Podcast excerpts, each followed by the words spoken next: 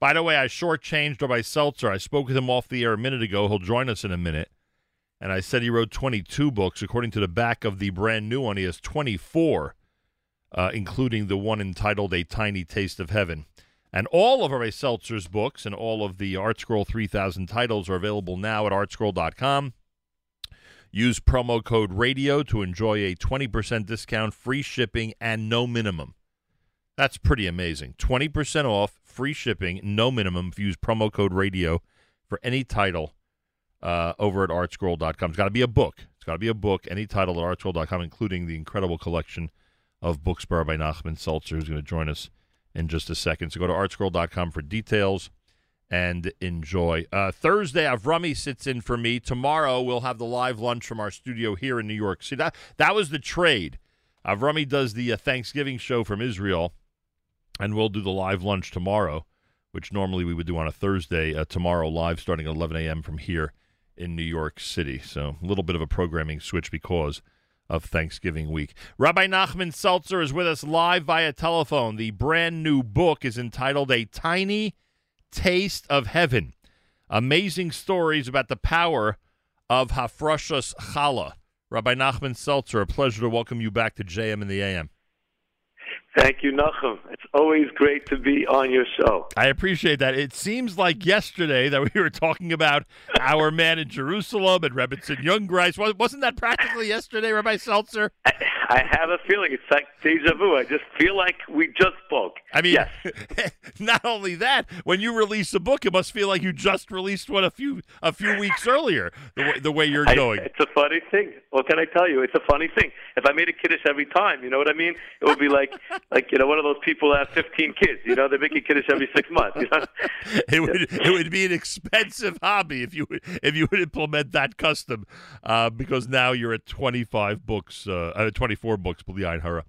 Uh, it's interesting. If you would have spoken to me an hour ago, I would have done this interview differently.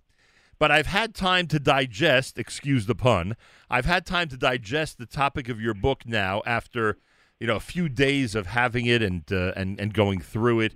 And literally in the last half hour, I'm not kidding around, literally in the last, because this whole thing, honestly, this whole thing of Hafrasha Challah causing or being the impetus for someone's turn of luck, change of life, uh, significant event. It, it is a difficult equation for me. I know what you're thinking. You're thinking, "Oh, he's a real misnagid." I get it, you know, but it's it's a difficult association. But but I think I may have come up with the system that you're really describing in the way you present this book. What was that a concern, by the way? I mean, you know, we don't know why God does what He does was there a concern that that that you're taking one specific thing that people are taking on for themselves and attributing that to so many people's change of lives? Yeah. So first of all, you tell me. Do me a favor. You said that you came to a certain understanding. What did you come to? I want to hear your understanding. Here's my understanding. I'm actually glad you asked. Frankly, maybe a good starting point. My understanding is that any mitzvah any mitzvah that someone takes seriously and incorporates into their life, including Hafrashas Challah, which of course is, you know, the topic of the book, can be a tremendous entree into faith and belief in the one above. And once one has that, then they start to understand why certain daily and sometimes out of this world miracles happen to them and why their lives have in fact changed because they've been able to incorporate a new system of belief and emuna uh, because of this ritual that they've undertaken. And an hour ago, I don't know if I would have concluded this, but it hit me a little while ago in this studio as I was processing all of the. That's why, by the way, I'm glad ArtScroll gets me the book way in advance because it took me days to get to this point. So now that I've said it, what do you think of my point? I think your point's right. I think we should do a book about Asher Yatzar also, and Atil Sidayim, and and and and you know, tying shoelaces of your right shoe and then your left. We could do a book like that on every, according to the shot you're giving. We could really do a book like this in every single mitzvah. We just have to find the person who adopted that mitzvah and made it their mitzvah. Well, by the way, and as soon I mean, as we find that person, right, we could do that. Yeah, but I don't know. If, sure. I don't know if you're being sarcastic or not. But the ones you no, the truth is, it, it's true. The truth is, I'm sure there are there's, definitely people who different people connect to different mitzvahs, and then and then those mitzvahs become a very big part of their lives. That's that's definitely true, and they see amazing shmaya with those mitzvahs. That's definitely true, 100. percent I'm going to give that to you. Um, when I'll tell you that's I agree with your with the way you're looking at it. It's it's for sure true. It's just Nava Ben Moshe. It, it's a different it's a different approach with her because she I don't even she didn't even have so much of an idea of what to do when she started her process. And when when I sat down with her, I really had no idea what she was going to tell me about like a froshes and how that changed people's lives. I was like you. I came to this. I was like, you know, what are you talking about? A froshes now changed everyone's lives. What does that even mean? You know, I was like you. And I, you know, I'm a Litvisher guy. I grew up in. My name is Nachman. You know, and it was in Uman many, many times in my life. But the fact is, I went to Litvisher yeshivas. That's uh, that my, my education. So I'm sitting with her. I'm like, what What's the deal? Nava ben Moshe, Rebbitzin Nava ben Moshe. And so she explains to me that she, the whole story. Did you read? You got a chance to read how she started? I certainly did. So really, she was. She had no plans to even start. That wasn't even like the plan. She didn't even want to be a, a, a teacher. She didn't want to be a, a, a person giving classes. But but it, Hakadosh Baruch Hu chose her. Hakadosh Baruch Hu picked her out, kind of like you. And if you think about it, Hashem picked you out to be Nachum Segal. Think about it. You, you did, uh, did you always think you were going to be Nachum Segal? Did you know that you were going to be the most famous radio personality I, I don't. Th- I don't think I. I don't think I could have predicted this. Let's put it that way. No, you could have predicted. You stopped. I mean, years ago, you were writing a column for Country magazine. you right? remember that? Wow, you really have followed my like, career. Wow.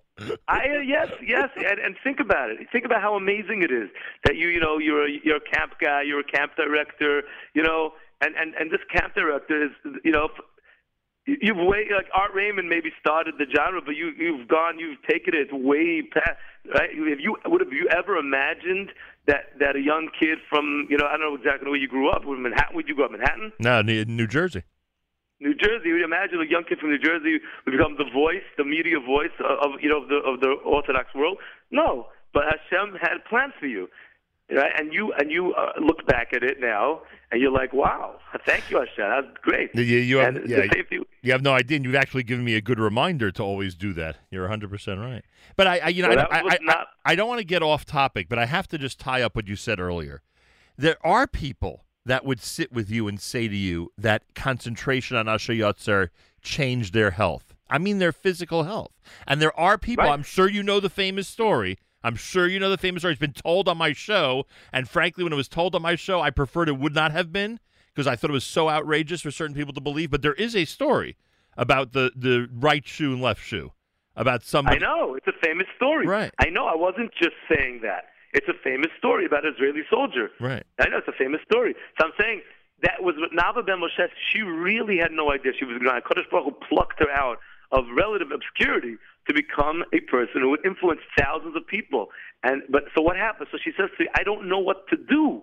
Like imagine Hashem suddenly says to you, and you have no experience. Imagine, let's take you for again, again use you as an example. let's say you never spoke on the radio, and you don't know how to do it, and then Hashem suddenly says, Nachum, you're, you're lying in bed and you hear the voice of Hashem, Nachum, I want you to get on the radio and broadcast to your people, and you have no idea how to do it.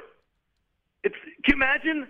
How how that would be for you? It's crazy. How, what would you do? And by the and by the, and by the way, there's a historical precedent because there are people in history that God has said you must do X, Y, and Z. You know, drop everything and do this immediately, and they were nervous about it, as we right. know. Yeah. Right, and that's what happened to her. And so she she's looking. What she she said, I need something that is going to.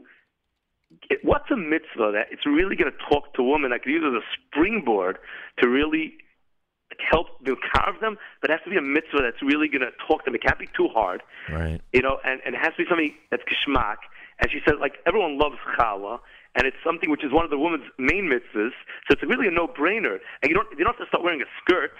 It's not, not too demanding, and it, and it changes the house, and it makes the house feel warm and happy to be in when the challah is baking in the oven. And she's like, it's, and she came to this brilliant idea. Like it was way before the whole idea of challah bakes and you know the Shabbos. Well, all, all the challah all the challah bakes are outgrowths of this. I'm sure it came from this. It, oh, oh, yeah, I'm not going to all her, but uh, yes, definitely her students have gone on. She's done so many of them, and her students have gone on to do them around the world. And yes, a lot of it started with this idea, but it was Hashem who put this idea into her head to focus on this one mitzvah and like she had no idea that it was going to do like be like like that's what you said. What is it? Life changing. She had no idea that that Right. was going to happen. Yeah, I- that she's be- going to take believe- a lady. Yeah, I'm not minimizing her accomplishment. I mean, it, it is absolutely amazing. I, I think uh, I think you know to validate what she chose, and again, this is what I got from the stories that you tell in a tiny taste of heaven. To validate, you know, uh, the mitzvah that she chose, I, I never realized until reading your stories how community based, and I don't mean specific community. I'm saying the camaraderie, the socialization, everyone getting together to do something that has meaning. And if in fact they've incorporated, as many people have over the years, that you know the mitzvah of Hafrashas Challah can be dedicated to someone who's ill or dedicated to the situation in Israel when when there's trouble, etc. You know that gives you a really you know positive collective mission together, and just that alone can be life changing. Just the fact that you're with all these people, you know, with this common goal, common interest, and and and and, and common desire to to get closer to the one above, that could be a very inspiring experience. I can't agree with you more. I can't. I cannot agree with you more. Uh, I'll, I'll just to back you up here. Um, you know, I don't know if you know. I, I, I have a, good, a very good friend of mine, Eli, Rabbi Eli Stefansky. You know, started Daf Yomi Shir Mapei Shemesh, and Yeah. it started small, but it's there's over like there's three thousand people watching it. It's probably the biggest Daf Yomi Shir in the world, and it started. And, and what do people say over and over and over again? We just had the Siyum in Eruvin. I was the MC uh, uh, two nights ago, and uh, uh, uh, there's hundreds of people watching on Zoom, and everybody says the camaraderie of being part of something, of being part of something larger than themselves, being part of that family. And Nava did that. She created a family of women who are dedicated to the mitzvah of challah, and it influenced them. And she says, this is what she said, it's something amazing. She said, you know, when you bake a challah, you take it out of the oven, you can't just cut it up, spread butter on it or hummus on it and eat it. It doesn't work like that, she said. When you take it out of the oven, you have to you have to like put it on the table, but the table can't just be a table; it has to be set beautifully.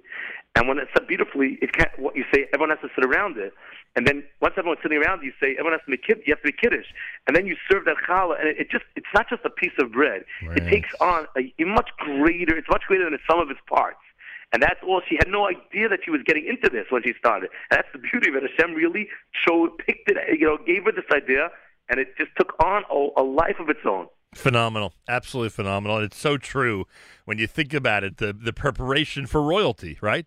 Shabbos Kala. Yeah, you're you're, Shabbos, you're, yeah. you're preparing for royalty and doing something that's relatively simple. Again, not to minimize the hard work that it is in the kitchen. I get that, but for the the experienced women out there, the experienced challah bakers in general, men or women, you know, it's relatively simple. And uh, and they're able to do this and to enhance everyone's Shabbos in this way. And boy, I don't know if she's responsible for it, meaning uh, Nava Ben Moshe. But uh, I- I mean, I the, the you know uh, I I've been around for a while, and I think in the last twenty years, there's so many more homemade challahs out there in the Jewish world, and the bakeries must be upset that I'm saying it. But they also they also still have their share. They also still have their share. But a lot of people now have you know trans ha, have transformed their pre-Shabbos experience to include uh, baking challahs. Simple as that. Yeah, what, can I tell you?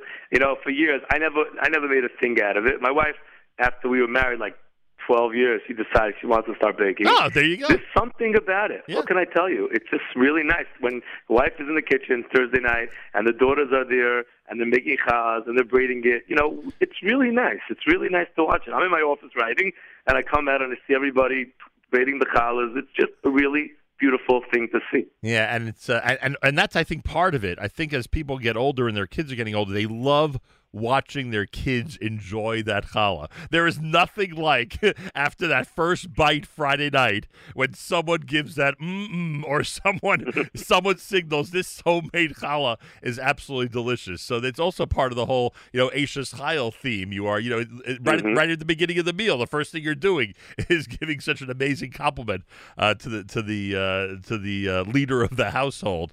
Uh, the mom who's made the challah. A book is called "The Tiny Taste of Heaven: Amazing Stories about the Power of, of a Fresh Challah." Okay, now that I've done this part and I've agreed with you on all this, now before you roll your eyes and say, "Segal, come on!"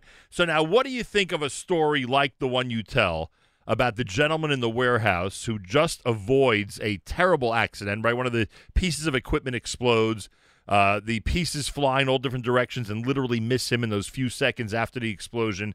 And now he's convinced that it's the prayer sessions that have emanated from his wife's involvement in the mitzvah of Hafrashas Challah that saved him in that warehouse. So now, so now, how do you judge if there's such a thing? How do you evaluate that type of statement? And you do, and you Well- write, and you write it that way, right? Am I right? That am I uh, am I portraying it properly? That you that that's You're portraying it properly. You're portraying it properly. Look, if if he if he knows his wife is praying for his good, for his safety, Right. for his well-being, that for his atzlacha, if he knows that, right? So so why shouldn't he feel that his wife's prayers are protecting him? If that's how he's going to work, and that's what he knows his wife's focus is, then yeah, it actually makes a lot of sense that his wife is, you know, if he's praying for his wife and his wife is praying for him, and they're both davening for each other, and it's a perfect marriage, right? In that sense, that that the couple is shruya, shchina shruya b'neihem, Right. right? When when there's when there's you know when the shchina is when when a couple are happy and there's harmony in the house, and each one is praying for the other one, and then you know what? If the shchina is shruya b'neihem, yeah, it makes a lot of sense that he, that his life would be saved by that. I, I, I to me, it, it really resonated. Actually, it's beautiful. You know, in the story you tell toward the beginning of the book, which is essentially, you know, part of the bigger story of how this whole thing started, there was a woman who was, you know, who really wanted to make the bracha. You, you know what I'm referring to. Any Yeah, any reader yeah. who pi- picks up the book, big story. right? Any reader who picks up the book will see what I mean. And and it reminded me, you know, one of my rebbeim in high school said, everyone has to have a mitzvah that they that they that they feel is theirs. You know, for, and we said, "What do you mean?" Obviously, he was experienced in life already. We were just kids, and he said, "Well, there, there are people that you know, there, there, there, are there are people who are makbid on the lulav and estrog they buy. You know, everyone buys an average lulav and estrog or whatever, but some people, you know, really want to have the best one. That's their mitzvah. That was the example he gave, and I think that that woman in that story who so desperately wanted to make a bracha on Afrashas Challah, I don't know what she does with the rest of her life. I have no idea. I don't know what kind of background she has, but I, I sort of felt like this was the the she was getting the message that my you know Rebbe in high school was, was transmitting. She felt close to this mitzvah. She felt like it's hers, and she felt that she can make a difference observing it. And and I think that that's why she was so sad when things were not going exactly the way she wanted it to. Right. Especially because she originally didn't want to come. Right. Yeah, she Right. didn't want to come. She Right. had no idea, and then and Hashem like kind of gave her the the message, you should come, and she found the key, and she's gonna finally do it, and then like the door got stabbed in her face, and she's like, what does Hashem not want me to come? It's what it is- like mixed it's like mixed messages, you know? It's like she doesn't understand what's going on, and it's also like what you said, similar to what you said, the idea that every single person has their own masechta, right? You're supposed to have Right. a masechta, if you're masechta, Right. take it with you to Shemayim. It's the same idea, just backing you up over here, I like bringing a riot to what you're saying. Same idea. So funny you mentioned that because some of my boys, you know, th- th- they could they could speak about Talmud and, and speak about issues in the Talmud, but when it comes to a specific masechta, it's they're off the charts with that one. Like they, you know, they practically know know certain things by heart. That always, you know, and I say to myself, yeah, that that's the one that they've you know really gravitated to over all the years That's their masechta. that they Which masechta the which masechta Well, you, the- you uh, the- have the most connection with? the son that I'm referring to, and it really could be more than one. Really, the way they always talk about it is Megillah. I mean, they, they talk about you Megi- like Megillah? they talk about Megillah as if they learned it 200 times. So you know, uh, and you, which which masechta do you like? Do you connect to the most? I, I think it probably is kiddushin, and I'll tell you, but more of a more of a practical reason. It was the Masechta I learned probably during the time of my life that I was most into Talmud study, and uh, for some reason, not not in the recent um, uh, cycles, but in the earlier in my life cycles of Dafyomi, it seemed whenever we got to kiddushin, that was the time that I started picking up Dafyomi. I'm, I'm talking about like 30 years ago. So I, for some reason, for some reason, and look, I have a wonderful married life, so maybe that's part of the reason. I don't know. Uh-huh. but Maybe was your wife was the one. Who, maybe your wife was the one who told you, Nachum, come on, what's with the daf? exactly. Come on, if you want a kiddushin to keep going forward, you better pick up a kiddushin. I mean, come on. Pick up the Gemara. Just learn a one daf a day, son. Oh, now uh, don't start me on trying to get me into Daf Yomi. All my colleagues have been trying that for years, but we'll see. No, I was I was actually quoting a song. Yeah, I remember that's Country Yossi, right? Right? Oh, good. You know. Yeah, it's a country Yossi song. Sure. Hey, come on! I better have a little uh, a little uh, uh, acumen when it comes to that area. Now, I didn't get to every story. Can you? And, and I don't know if I'm being fair to you because, frankly, you may have written this a year ago. I don't know what your timetable was. Do you remember the one that's cited in the in the blurb about the single cigarette that made a woman Shomer Shabbos? So that's a, yeah. So she, it's it's. I, I, I would actually focus if if it's okay with sure. you. That story is, is is like uh, Mimi. She liked that line, so she chose that story. But there's one story in particular that I, I wanted to. Yeah, please. It, it's not even so much about Frashas Kala. I mean, there's a million stories out of Frashas Kala, but there's one story that I think is such an important life lesson, and that's and, and Nava told me the story. She said that she has this this student who was who was you know back in the day, a long time ago, but they, you have like a lot of kids, little kids at home, and you don't have time to, to see your husband that much, and you're going out with your husband. You finally make that that date right. to go out with your husband in the afternoon. You know, if you remember back in the day before yeah. your kids were young, Malcolm, sure. you know, and you're finally going out. And she says, you know, and this and this lady's going out with her husband, and and they they make a time to go for lunch, and they have like like an hour and a half, let's say, to right. go, an hour and forty five minutes. Right. And uh, so they go out in in L.A. and they're and they're on the way to the restaurant. So so they thought maybe we'll pick up some water because just in case we want to take a little walk with each other after the meal. So we'll have some water to, to so so the husband drops the wife off outside the restaurant, Right. outside the supermarket, and he and there's no room to park. So he says, "I'm gonna I'm gonna walk around. I'm gonna drive around the block, and I'll come get you. I'll be back soon." So she's she goes into the supermarket, and she she buys you know a few bottles of water, and she comes out, and she's waiting for him outside, and he is not coming. He's just not coming, and she's waiting outside, and she's like, you know, okay, five minutes go by. You know, how long does it take to go around the corner? Right. And she's like, five minutes go by, ten minutes go by, and she's like, she's starting to get a little hot under the collar. She's like, doesn't he know that this is our, we only have limited time, Right. and this is our date? Right. Where is he? Right. And she's thinking like, oh, he probably met someone, and he stopped, and he's Schmoozing. talking with the guy, and she, her brain is starting to go into all, and she's like getting all mad. And then she, and she's like, 15 minutes go by, 15 minutes, and we have an hour and 45 minutes. It's like the whole, it's like the cutting into our thing. I'm not, and she's getting really mad. And then she says to herself, this lady says, she looks up at Shemayim and she says, Hashem, is this a test? She says, if this is a test, I'm going to get a 100. Yeah. And then she says, I am not going to say a word when he comes. And he drives up, let's say, four minutes later. Now, normally the wife will get in the car and she'll be like, How could you have done that? Take Where 20 were minutes, right? What is wrong with you? Don't you know? Or alternative, the, alternative uh, to that is freezing the guy out. right. She shuts down. She's not talking. Are you okay? I'm fine. Fine. I said I'm fine. But, but what's wrong? If you don't know, I can't help you. so she says, I'm not going to do scenario A, and I'm not going to do scenario B. I am going to be the same happy person I was when I got out of the car to get the water. Right. If this is a test, I'm going to get 100. Right. She gets in the car. She does not address what happened. She ignores it. She says, I'll come back to it in a day from now. Tomorrow, the next day, I'll come back to it. I'll ask him what happened.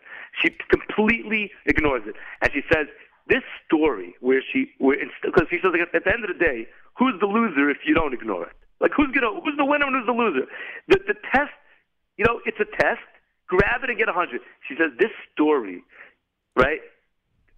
So many of her students have have, have told her they've used it in challenging moments, and they where they've been like, who knows, uh, crazy stories. This lady was kashing her house, and she was taking the dishes down to cash it, and she fell off the ladder, and she was like, you know, and, and she's like lying on the floor. And she says to Hashem, Hashem, is this a test? Like I'm finally cashing my house, and and I fall off the ladder. I'm going to get a hundred. It's something which I said to I, I'll tell this to you know you could take this concept. It's such an easy concept, but it, it's like at the moment of challenge, you, you look up to Shemaim and you say, "Bunny Shalom, is this a test?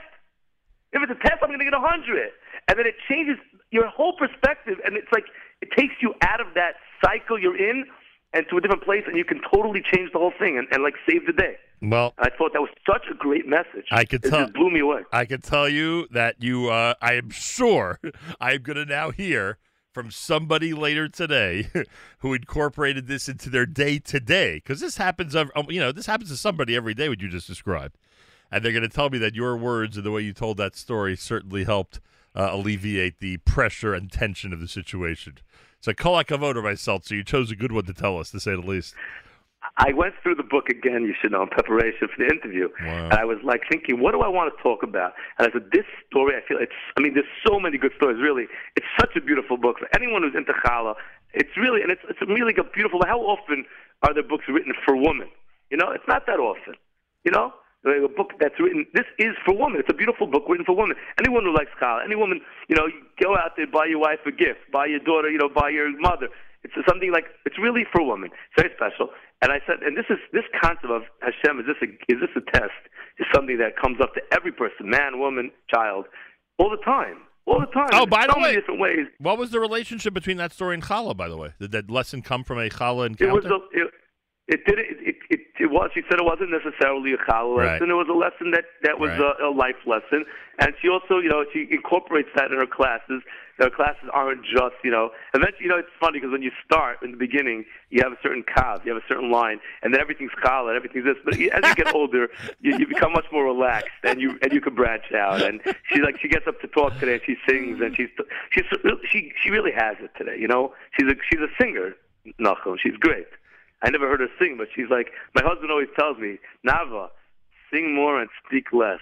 That's yeah. I guess it, someone uh, someone once said to me because uh, someone complained that my radio show, you know, in year twenty didn't sound like it was. You know, I had not incorporated certain things I had in year ten, and a radio expert said, "Yeah, radio shows evolve. You don't do you know in year twenty you did in year ten, and and so too with her, as you're saying. You know, she's learned what to incorporate, what to emphasize, and to branch out, as you said. And boy, is it important to branch out. Uh, Rabbi Nachman Seltzer, the book is called A Tiny Taste of Heaven. Amazing stories about the power of Hafrashas Challah. We're recommending it highly. And of course, our friends at Art Scroll are making it really easy on everybody. If you listen to this show, you've got a big break. You've got promo code radio. It's available to you, as are the other 3,000 titles from Art Scroll, at 20% off with no minimum and free shipping. Go to artscroll.com, artscroll.com. Order what you want, but certainly put into your basket Rabbi Nachman Seltzer's book called A Tiny Taste of Heaven. Always a delight to speak to you, Rabbi Seltzer. Continued Hatzlacha. I'll take this opp- Thank you. I'll take this opportunity to wish you a happy Hanukkah to you and all of our brothers and sisters in Israel. And Thank you, Nachum. I just wanted to tell you one thing before we get off. Sure. Uh, we were supposed to talk on Zoom today. That's Right. originally I was told was Right, Zooming. right. But I wasn't able to do that, and the reason is because I'm actually now standing in the house of Rabbi Yitzhak David Grossman in Migdal HaEmek, going over the, the the book that I wrote about him, and that is why I was unable to actually Zoom from my office today because I'm in Migdal HaEmek right now. So stay tuned for our upcoming interview. I, the reason I, I'm sitting here stunned with my mouth open because I cannot wait to read that book. When's it available to the public? So I just finished writing it. We're, ta- we're talking about a good 470 pages. That before pictures. It's going to be a big book, and it's going to be uh, something. Nachum, this is something. Again, every book with its thing. It's. I just wanted to let you know. Just you know, like it's like a promo for the future. You know. Yeah, but believe me, when you're on, we're always talking about multiple books, as I told you. you know, last time you were on, we also spoke about two or more. so there's no reason, Yeah, no reason not to mention do it. But I cannot wait to delve into Rav Grossman's life. My gosh. Yeah. And I'm just thinking some of the things I might have said if you would have asked me about him. I have a feeling someone else already said it. So I think everything about him is probably in that book already because just so many amazing things about him. But we're not going to do this now. We will save it. We're gonna do it. We're gonna do it when the book's out. That's right, Nachum. That's You're gonna have to show. wait a little more. Are you with him? Are you at? Are you in Migdal Emek now? I'm actually I'm actually in his dining room right now. The reason Yeah. the reason I'm asking is because I mean I'm sure you've had this experience if you wrote a book about him. Just walking around the neighborhood with him, you see how beloved he is. All you have to do is take a right. take a stroll Yes. with him, and you see how beloved he is. It was one of the things I was so happy when I was with my boys when they were younger to visit him up there. The- One of the things I loved was just showing them the respect and love that people have for him when they simply casually meet him in the street. It's amazing. Ra- Nachum, you, you want to say hello to him? That would be that would be incredible. אוקיי, רב יצחק דוד, אני על הרדיו עם נוחם סיגו מאמריקה ורוצה להגיד לך שלום, בסדר? אוקיי, רב נחם, I'm putting on רב יצחק דוד. Thank you very Okay? much, Rabbi Seltzer. Much appreciated. Rabbi Grossman, it is always a pleasure to speak to you. I can only imagine now during COVID 19 how much more difficult it is for you to help all the families in need, both in Migdal HaEmek and around Israel. I'm sure it's a very, very big challenge. I'm going to ask our listeners to help you as much as possible. People should help Rabbi Grossman as much as possible. And and Todarabah, thank you so much for joining us. And and Chanukah Sameach. And I look forward and I look forward to seeing you, to seeing you, please God, in Israel. Rabbi Grossman, everybody, unbelievable. Wow, thank you, Rabbi Seltzer. Not giving up an opportunity to get a kind word from Rabbi Grossman for uh, for me and for all of our wonderful listeners. Unbelievable. Rabbi Nachman Seltzer, A Tiny Taste of Heaven. That's the book. Order it, enjoy it. More coming up. You're listening to a, what is today? Tuesday. A Tuesday morning edition of JM. We keep talking about Hanukkah. Let's do this one. A Tuesday morning edition of JM in the AM.